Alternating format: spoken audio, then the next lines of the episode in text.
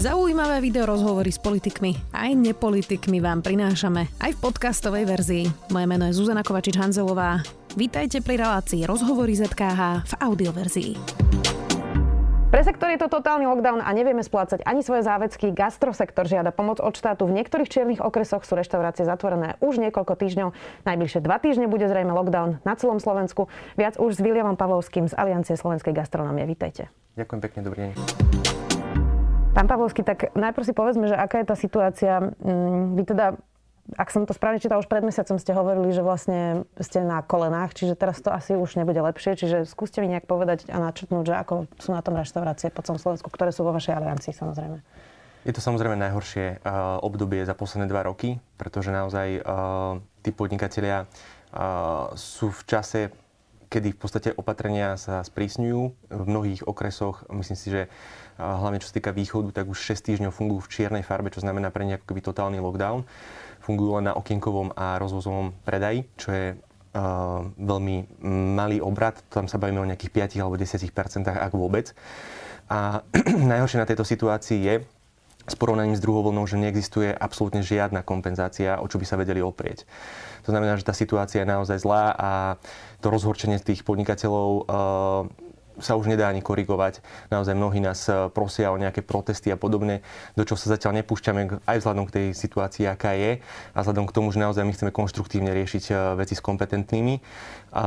Momentálne bojujeme o to, aby sa čo najskôr zapli opatrenia z druhej vlny, minimálne teda opatrenia z druhej vlny. To znamená čo, nájomné? To znamená podpora nájmu, to znamená pokrytie tých fixných nákladov z ministerstva dopravy a hlavne to najkľúčovejšie opatrenie 3B, ktoré je vypnuté momentálne na ministerstve práce a to je naviazané na pokles tržieb a tam nám ide o udrženie zamestnancov, pretože tí sú najkľúčovejší v tom našom segmente. Uh-huh. To znamená, že mnohí podnikatelia sú jednak zadlžení, všetci po väčšine minuli všetky svoje rezervy, ktoré mali a e, dochádza k masívnemu prepúšteniu v tomto sektore.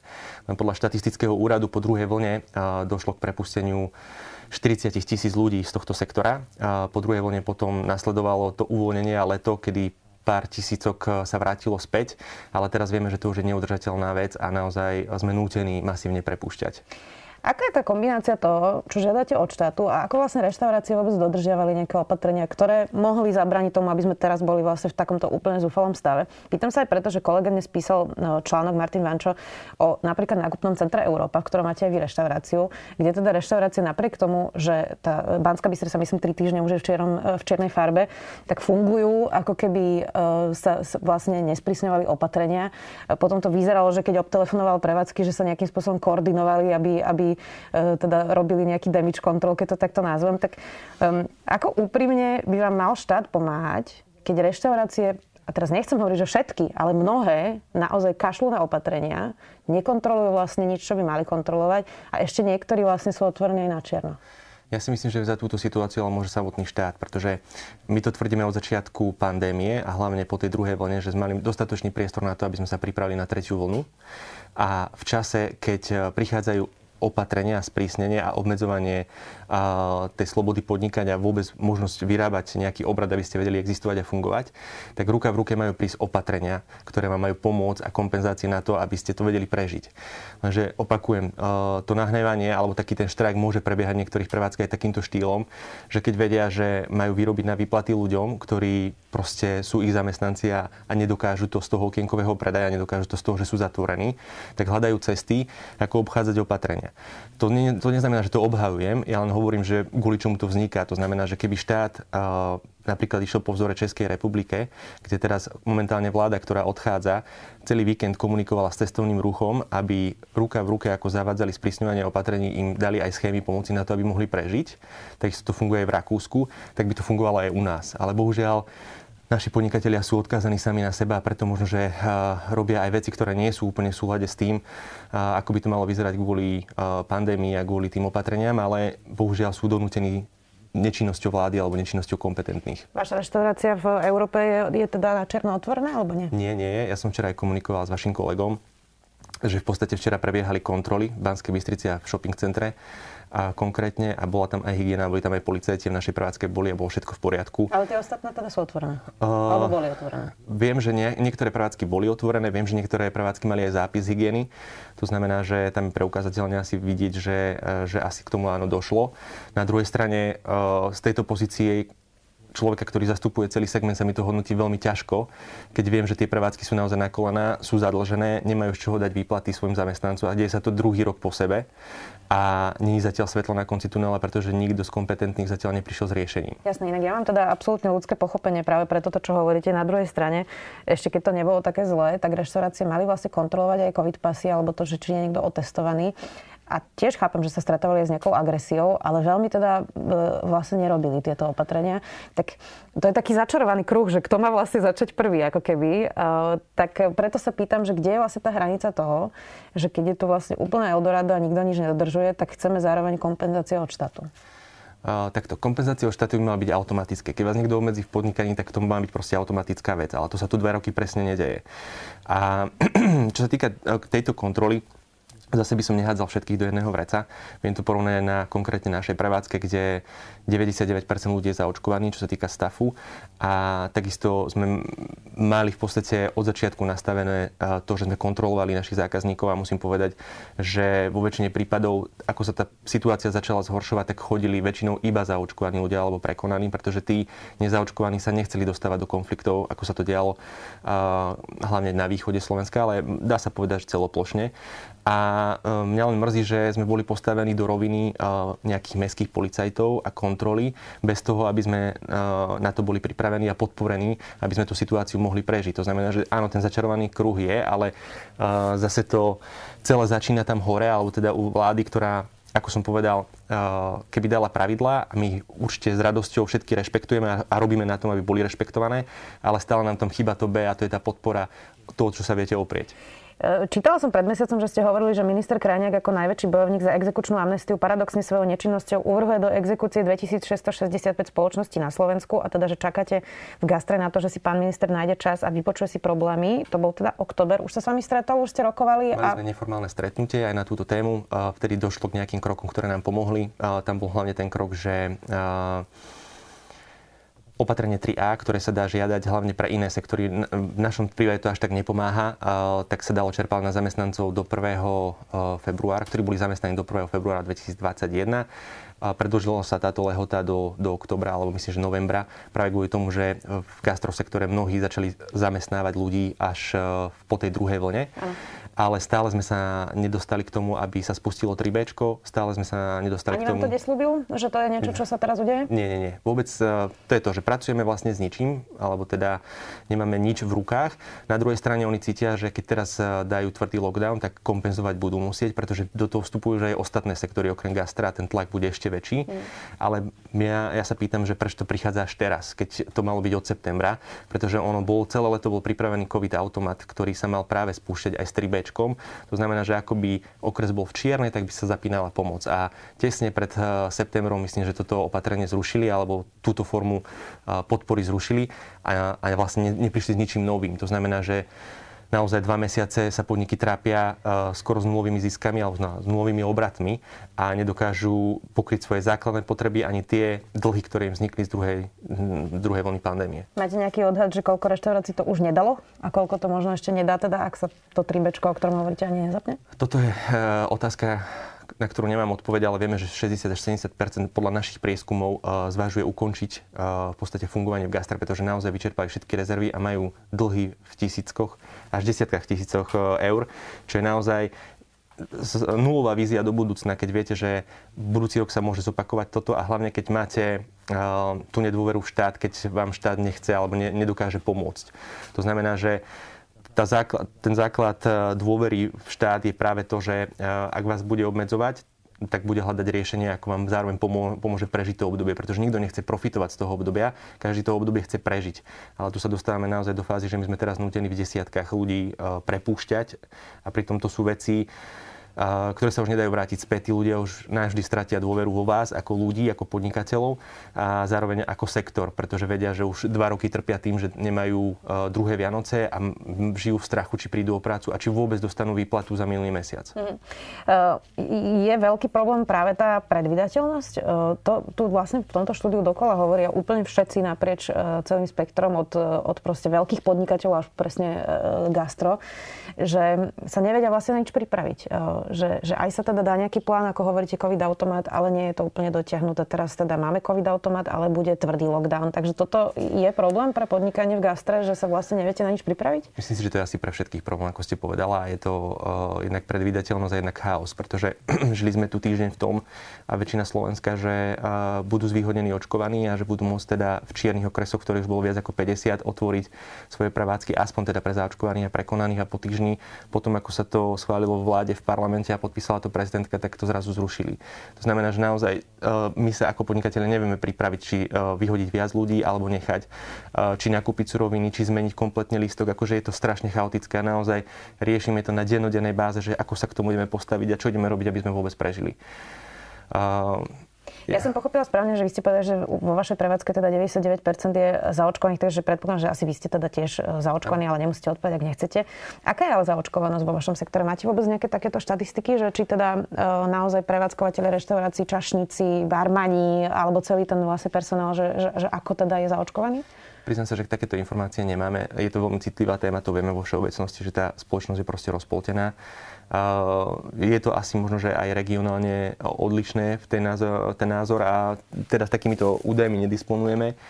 My sme ale za to, že treba hľadať riešenie a že dá sa fungovať aj v OTP režime, pokiaľ tie pravidlá sú fér, myslím v rámci, v rámci zamestnancov. A vy osobne by ste boli za povinné očkovanie aspoň pre niektoré vekové kategórie? Uh, môj osobný názor je taký, že má to byť osobná voľba, aj napriek tomu, že som zaočkovaný, celá moja rodina je zaočkovaná a, väčšina mojich zamestnancov je zaočkovaná. Uh, pretože najväčší problém pre mňa osobne je, že ja dôverujem odborníkom a dôverujem uh, vede, ale bohužiaľ aj v, v tejto oblasti sa nachádzajú rozpoltené ako keby názory a nemyslím si, že ovplyvňujú tento názor uh, tých nerozhodných politické špičky a, a politické hry, ktoré sa tu odohrávajú, ale práve v niektorých prípadoch ten rozpoltený názor v medicíne, že spôsobuje to, že tí, čo nie sú úplne rozhodnutí áno alebo nie, že, že stále nie sú zaočkovaní. Alebo majú strach, jasné. Vy ste hovorili, že vám teda už niektorí vaši členovia hovoria, že poďme do nejakých protestov a že stúpa aj tá, ten hnev, čo je teda samozrejme pochopiteľné, inak to stúpa teda asi na celom Slovensku. Tak teda, ak by uh, teraz bol ten lockdown, lebo my sa teraz rozprávame v čase, keď ešte nie je jasné, že v akej podobe teda prejde a či teda zaočkovaní budú niekam môcť chodiť. Vyzerá, že reštaurácie budú úplne zatvorené najbližšie týždne. Ak by neprijali ruka v ruke s tým práve tie kompenzačné mechanizmy, o ktorých hovoríte, tak um, ako na to zareagujú tí, ktorí už chceli teraz tie protesty, o ktorých hovoríte a sú už teraz nahnevaní? Na to vám odpoveď neviem dať, pretože uh, to sú, tu sa už bavíme o ľudských tragédiách. Naozaj tí ľudia už môžu reagovať akokoľvek, uh, pretože uh, keď e, vám skrachuje váš biznis, ktorý ste roky tvrdo budovali, keď e, viete, že 20 alebo 10 zamestnancom neviete dať výplatu ani za minulý mesiac a uh, máte exekúciu na účte kvôli tomu, že štát uh, v podstate ju na vás uvalil, lebo ste neboli schopní zaplatiť uh, bežné poistné za svojich zamestnancov alebo, alebo DPH, tak sa dostávate do situácií, kedy naozaj už uh, je to na hranici života a smrti pre vás osobne. Nie je to len uh, že vaše podnikanie a biznis. To znamená, že ja sa chcem vyhnúť ľudským ľudským tragédiám na Slovensku a, a potrebujem, a, aby sme to zvrátili spoločne s vládou konštruktívnou debatou. Verím, že už prejaví o, toto, o tento problém zaujímavé aj samotný premiér, ktorý od e, začiatku svoje funkcie zatiaľ nemal ani jedno konštruktívne stretnutie s cestovným ruchom a s gastrom, čo je naozaj veľmi smutné a teraz je už na čase si sa do ten stôl nájsť to rýchle, hlavne to rýchle riešenie, aby sa to nenaťahovalo, lebo pri mnohých schémach e, môže hroziť to, že to cash flow príde o mesiac, 2, 3, ale my potrebujeme naozaj rýchle a rázne riešenie, aby tí zamestnanci teraz mohli vyplatiť tie záväzky, ktoré najviac e, pália. Jasné, nehovoriť ešte o inflácii a zvyšujúcich sa vlastne cenách za služby a energie. Poďme ešte k tomu, čo navrhol Igor Matovič ako minister financí. On teda ohlasil veľkú daňovú reformu a jedna časť z toho sa týka vlastne aj sektoru reštaurácií. On teda predstavil, že DPH by mala byť 10%, ale podmienkou bude zavedenie detského menu, teda polovičnej porcie každého jedla za polovičnú cenu. Ďalej ekomenu, čo by znamenalo polovičnú porciu za 3 štvrte ceny.